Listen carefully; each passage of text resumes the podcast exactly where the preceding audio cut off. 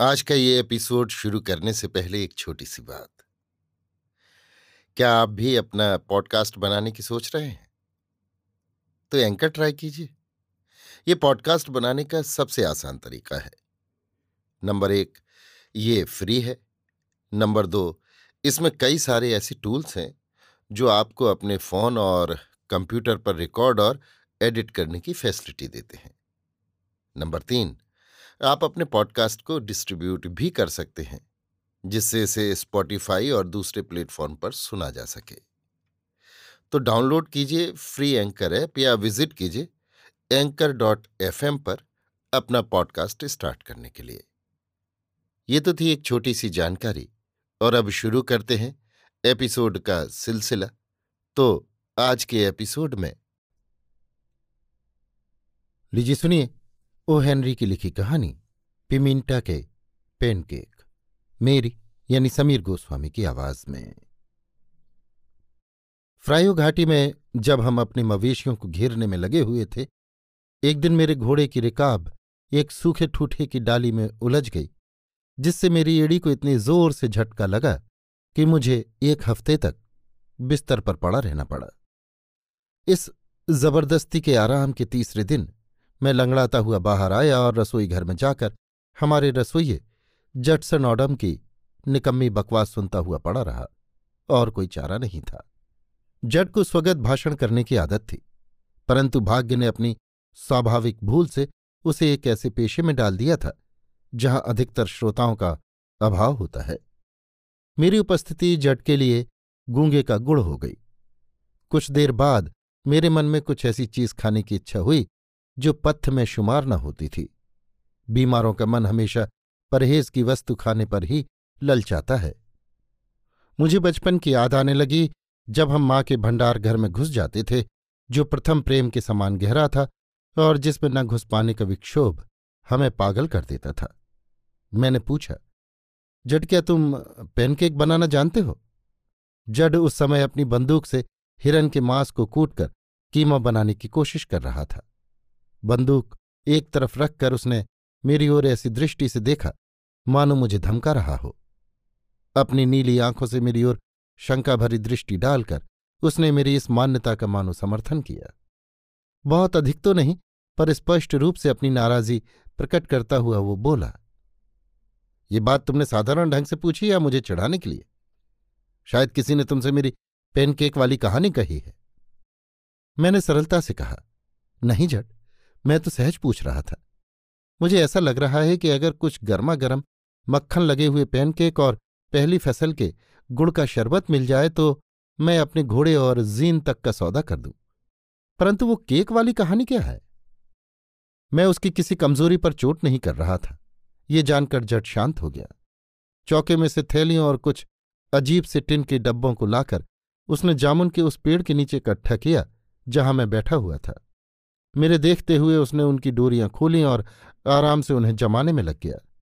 काम करते करते वो बोला, कहानी तो नहीं है, परंतु मेरे उस मायर्ड म्यूल कनाडा के निवासी, गुलाबी आँखों वाले, आलसी कायर और कुमारी विलीला लीडाइट के संबंधों का तर्क संगत उद्घाटन मात्र है। तुम्हें सुनाने में कोई हर्ज नहीं। उन दिनों में बिल टूमी के साथ मिगल गोचर में मवेशियों को संभाला करता था। एक दिन मुझे कोई ऐसी चीज़ खाने की उत्कट इच्छा हुई, जो रोज़मर्रा खाने को मिलने वाले गाय, बकरी या भेड़ के मांस से अन्यथा हो। मैं अपने घोड़े पर बैठकर हवा से बातें करता हुआ पिमिंटा क्रॉसिंग में एम्सली टेल फेयर चाचा के स्टोर पर पहुँचा। तीसरे पहर करीब तीन बजे मैंने घोड़े की लगाम एक पेड़ से बाँध दी और कोई बीस कदम पैदल चलकर स्टोर में पहुँचा। गले पर चचा एम्सली बैठे थे। मैंने उनसे कहा आज तो दुनिया भर के फलों के नष्ट हो जाने के आसार नज़र आते। दूसरे ही क्षण चचा ने मेरे सामने एक तश्तरी में बिस्कुट, एक लंबा सा चम्मच और एक डब्बा खुबानी, अनन्नास, चेरी और हरे आडू लाकर रख दिए और खुद कुल्हाड़ी से रतालू खोदने में लग गए। मेरी दशा उस समय सेब खाने की भगदड़ से पहले आदम के समान हो रही थी। मैं गले पर झुका हुआ चौबीस इंची चम्मच की सहायता से अपने काम में लगा हुआ था। कि एकाएक मेरी नज़र चचा एम्सली के मकान के अहाते में पड़ी, जो उनकी दुकान से सटा हुआ था। वहाँ एक लड़की खड़ी थी। उसके कपड़ों से लगता था कि वो परदेशी है। वो क्राकेट के बल्ले को घुमाती हुई मेरे द्वारा फलों के व्यवसाय को उत्तेजित करने के प्रयत्न को देखकर मुदित हो रही थी। मैं गले के पास से हट गया और चम्मच चचा एम्सली को थमा दिया। वे बोले, वो मेरी भांजी है, कुमारी विलीला लीराइट। फिलिस्तीन से घूमने आई है। क्या मैं उससे तुम्हारी जान पहचान करवा दूँ? मैंने अपनी छलांगे भरती हुई भावनाओं की लगाम खींचते हुए सोचा, वाह, नेकी और पूछ पूछ फिलिस्तीन तो शायद परियों का देश है। और प्रकट रूप से बोला, ज़रूर चचा, ज़रूर। मिस लीराइट से मिलकर मुझे बहुत खुशी होगी। उन्होंने मुझे साथ ले जाकर हमारी जान पहचान करवा दी। स्त्रियों से मैं झिझकता नहीं हूँ। मेरी समझ में नहीं आता कि सुबह नाश्ते से पहले किसी जंगली घोड़े को वश में कर सकने वाले, घोर अंधेरे में दाढ़ी बना सकने वाले बड़े बड़े वीरों का भी। घाघरा पहनी हुई किसी गुड़िया को देखते ही क्यों पसीना छूट जाता है और वे हक्के बक्के होकर क्यों हकलाने लगते हैं? सात आठ मिनट में ही मैं और कुमारी विलीला क्राकेट की गेंदों को इतनी घनिष्ठता से फेंक रहे थे, मानो हम निकट के संबंधी हों। उसने मेरे फलों की खुराक पर ताना कसा तो मैंने इसका सनसनाता हुआ उत्तर दिया कि फिलिस्तीन में रहने वाली उसी की जाति की एक श्रीमती हवा ने फल को लेकर खुल्द के उस बगीचे में कितनी गड़बड़ी पैदा कर दी थी। मैंने ये बात इतनी आसानी से कह दी, मानो साल भर की बछिया को घेर रहा हूँ। इस प्रकार मैंने कुमारी विलीला लीराइट से घनिष्ठता और निकटता स्थापित कर ली, जो समय के साथ बढ़ती ही रही। पिमीन्टा क्रॉसिंग की आबहवा में जो फिलिस्तीन से चालीस प्रतिशत ज़्यादा गर्म थी, अपना स्वास्थ्य सुधारने आई थी, जो बिल्कुल अच्छा दिखाई देता था। कुछ दिनों तक तो मैं सप्ताह में एक बार उससे मिलने जाता, परंतु फिर मैंने सोचा कि अगर मैं अपनी मुलाकातों की संख्या दुगनी कर दूँ तो मैं उसे दुगनी समय तक देख पाऊँगा। एक बार मैं सप्ताह में तीसरी बार उसके यहाँ पहुँचा और इसी बार कहानी से उस कायर आलसी का और पेनकेक का संबंध जुड़ा। शाम को गल्ले के सामने बैठकर मुँह में एक साबुताड़ू और दो तीन बेर ठूंसते हुए मैंने चचा एम्सली से पूछा, कहिए मिस विलीला के क्या हाल हैं? उन्होंने जवाब दिया, वो अभी अभी मायड म्यूल कनाडा के गड़रिए बर्ड के साथ घुड़सवारी करने गई है। मैं आडू और बेरों को गुठलियों समेत निकल गया और बाहर भागा। मुझे ऐसा लगा मानो मुझे गले के साथ लगाम लगाकर जकड़ दिया गया है। बड़ी मुश्किल से भागता हुआ मैं उस पेड़ के नीचे पहुँचा जहाँ मेरा घोड़ा बंधा हुआ था। मैंने घोड़े के कान में फुसफुसाया। प्यारे दोस्त, पता है वो? उस भाड़े की टट्टू गडरिए क्या नाम है उसका? बर्ड स्टोन जैक के साथ घुड़सवारी करने गई है। मेरा वो दिलदार घोड़ा अपने ढंग से रो उठा। जीवन भर उसने गायें घेरने का काम किया था, इसलिए उसे आलसी गडरियों की विशेष परवाह नहीं थी। मैंने वापस जाकर चचा एम्सली से पूछा, आपने क्या कहा था? गडरिया? हाँ हाँ गडरिया। तुमने उसका नाम भी सुना होगा। Jackson bird? उसके पास आठ कोस का गोचर है और चार हज़ार बढ़िया नस्ल की भेड़ें हैं, जो संसार में सर्वश्रेष्ठ मानी जाती हैं। दुकान से बाहर निकलकर मैं नागफनी की मेढ़ के सहारे छाया में बैठ गया। अन्य मनस्क होकर मैं अपने जूतों में रेत भरने लगा और जैक्सन नामधारी इस पंछी के संबंध में अपने आप से बड़बड़ाने लगा। अब तक मैंने कभी किसी निरीह गडरियों को परेशान करने की बात भी नहीं सोची थी। एक दिन मैंने एक गड़रिये को घोड़े पर बैठकर लैटिन भाषा का व्याकरण पढ़ते हुए देखा। उसी दिन से गडरियों के प्रति मैं उदासीन हो गया। ग्वालों को देखकर तो मुझे गुस्सा आता है, पर गडरियों को देखकर कभी नहीं।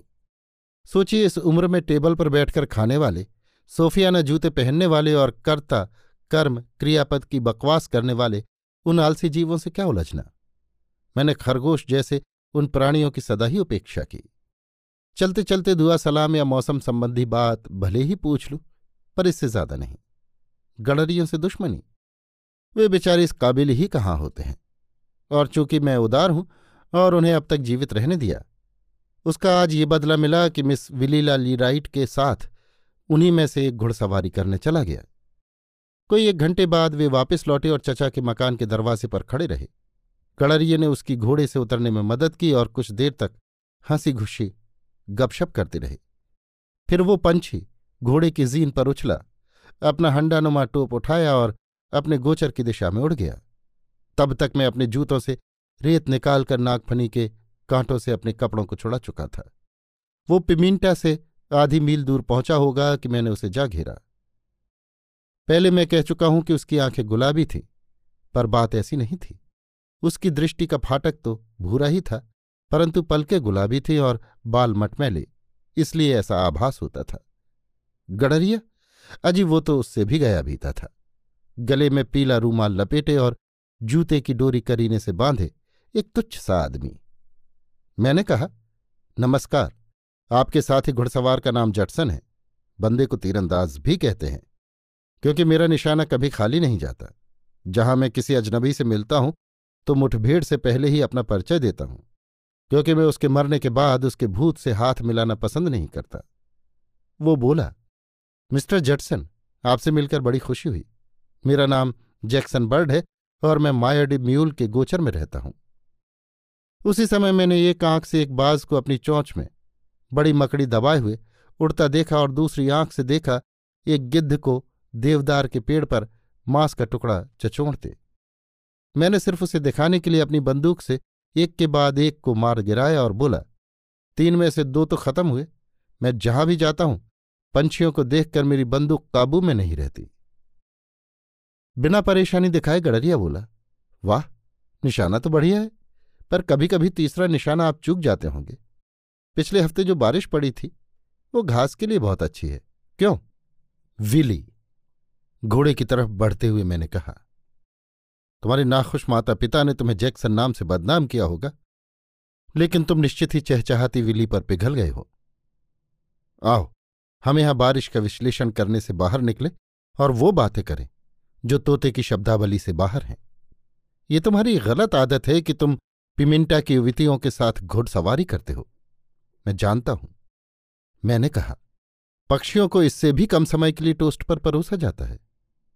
मिस विली कभी नहीं चाहती कि भीड़ की ऊन से बने किसी भी घोंसले को पक्षी विज्ञान की किसी जैक्सोनियन शाखा के एक पक्षी द्वारा बनाया जाए। अब क्या आप ये सब छोड़ रहे हैं? या आप मेरे नाम के लिए इस मृत नैतिक निश्चितता लगाव के खिलाफ सरपट दौड़ना चाहते हैं, जो अंतिम संस्कार के लिए दो कंधों और एक ताबूत के लिए अच्छा है? जैक्सन बर्ड कुछ आगे बढ़ा और हंसा। क्यों, मिस्टर जटसन उसने कहा, आप गलत सोच रहे हैं। मैंने मिस लीराइट को कई बार बुलाया है, लेकिन उस उद्देश्य के लिए नहीं जिसकी आप कल्पना करते हैं। मेरा उद्देश्य विशुद्ध रूप से पाक कला से संबंधित है। मैं अपनी बंदूक की तरफ़ बढ़ा। कोई भेड़िया मैंने कहा, जो बेईमानी का दावा करेगा। एक मिनट रुको, बर्ड ने कहा, मैं समझाता हूँ। मैं एक पत्नी के साथ क्या करूँगा? अगर तुमने कभी उस खेत को देखा है, मैं अपना खाना खुद बनाता हूँ और उसका इंतज़ाम भी करता हूँ। खाना। बस यही सब कुछ है, जिससे मुझे भीड़ों को पालने में खुशी मिलती है। मिस्टर जेटसन, क्या आपने उस पैन केक का कभी स्वाद लिया है, जो मिस लीराइट बनाती है? मैंने? नहीं। मैंने उससे कहा, मुझे कभी नहीं बताया गया कि वो पाककला भी जानती है। वो सूरज जैसे चमकते हैं, उसने कहा एपिक्यूरस की दिव्य आग में शहद जैसे भूरे रंग से पके। मैंने अपने जीवन के दो साल वो पैनकेक बनाने वाली विधि प्राप्त करने में लगा दिए। इसी कारण मैं मिस लीराइट से मिलता था, जैक्सन बर्ड ने कहा। लेकिन मैं उससे इसे प्राप्त न कर सका। ये एक बहुत पुरानी विधि है, जो उस परिवार में पचहत्तर वर्षों से है। ये नुस्खा वो पीढ़ी दर पीढ़ी आगे बढ़ाते आ रहे हैं। लेकिन इसे उन्होंने अपने परिवार से बाहर नहीं जाने दिया। अगर वो नुस्खा मुझे मिल जाए तो वो पैनकेक अपने हाथों से, गोचर के निर्जन में मैं बना लूँ। बस जीवन सुखी हो जाए, बर्ड ने कहा। मैंने उससे पूछा, क्या मैं विश्वास करूँ कि केक बनाने वाले हाथों पर तुम्हारी नज़र नहीं है? जैक्सन ने कहा, बेशक, वैसे तो मिस लीराइट बहुत ही अच्छी लड़की है, मगर मैं आपको आश्वस्त कर दूँ कि मेरा इरादा इस पाक कला के आगे जाने का नहीं है।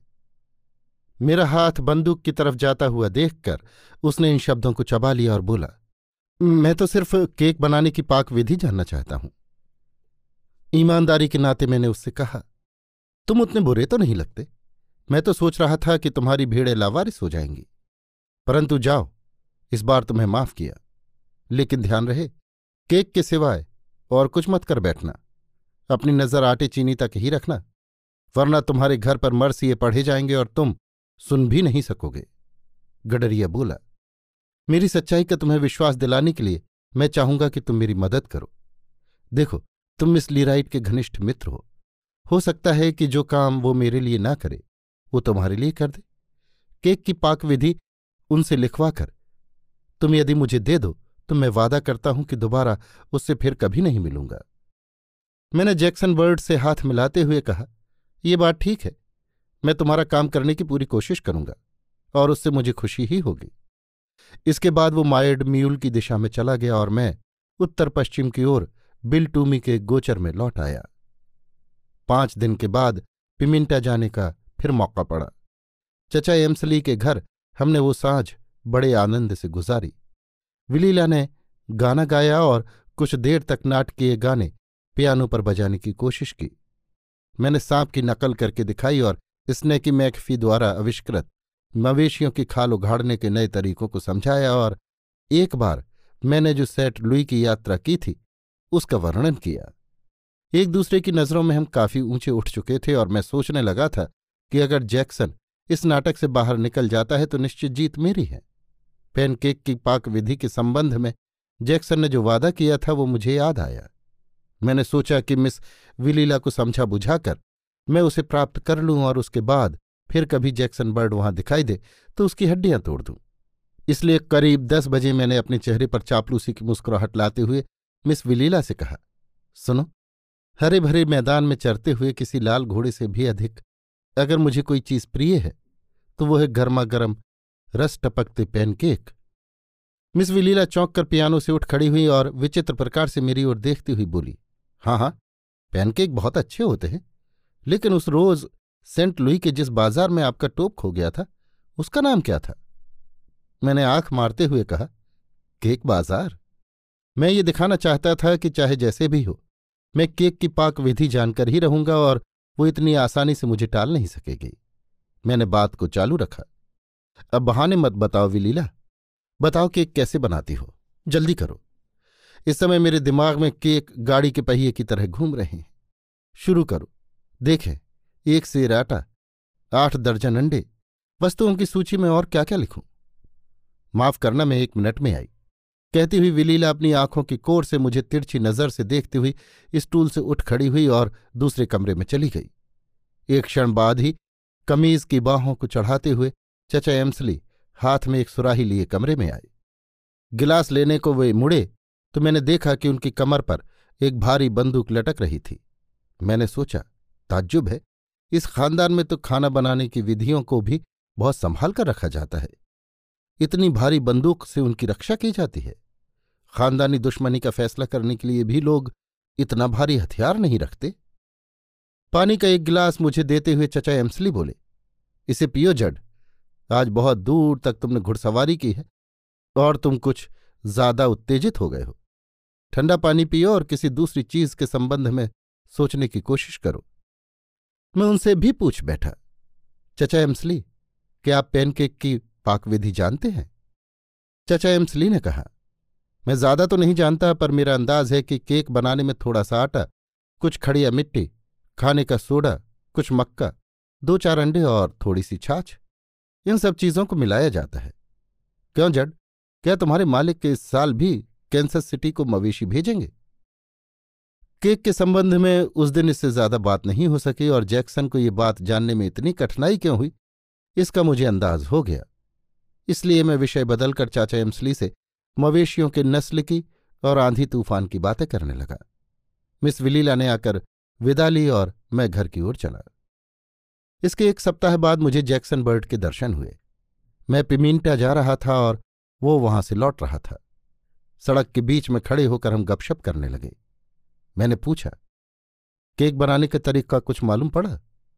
उसने कहा, नहीं, मुझे तो कुछ हाथ नहीं आया। तुमने कोशिश की? मैंने कहा, मैंने बहुत कोशिश की, लेकिन वो तो तेल में से कौड़ी निकालने जैसी सिद्ध हुई। उस पाक विधि को वे लोग इतना संभाल कर रखते हैं, जैसे वो कोई भारी खजाना हो। ये सुनकर जैक्सन इतना निराश हो गया कि मुझे उस पर दया आ गई। वो बोला मुझे ऐसा लगता है कि अब ये बात छोड़ ही देनी पड़ेगी। पर गोचर के सन्नाटे में मुझे केक खाने की बहुत इच्छा होती है।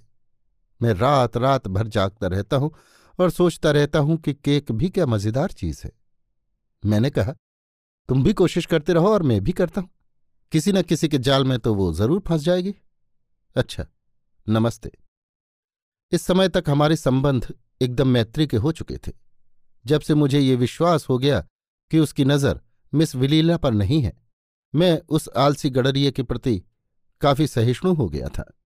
उसके पेट की मांग पूरी करने के लिए मैंने विस विलीला से केक की पाक विधि जानने की कोशिश जारी रखी। पर न जाने क्यों मेरे मुँह से केक शब्द निकलते ही उसकी आँखों में एक सूनापन और अस्वस्थता छा जाती और वो तुरंत ही बातचीत का विषय बदलने की कोशिश करती। अगर मैं अपनी बात पर अड़ा रहता तो वो उठकर बाहर चली जाती और मुझे एक हाथ में सुराही लिए कंधे पर बंदूक लटकाए, चचा एमसली का मुकाबला करना पड़ता।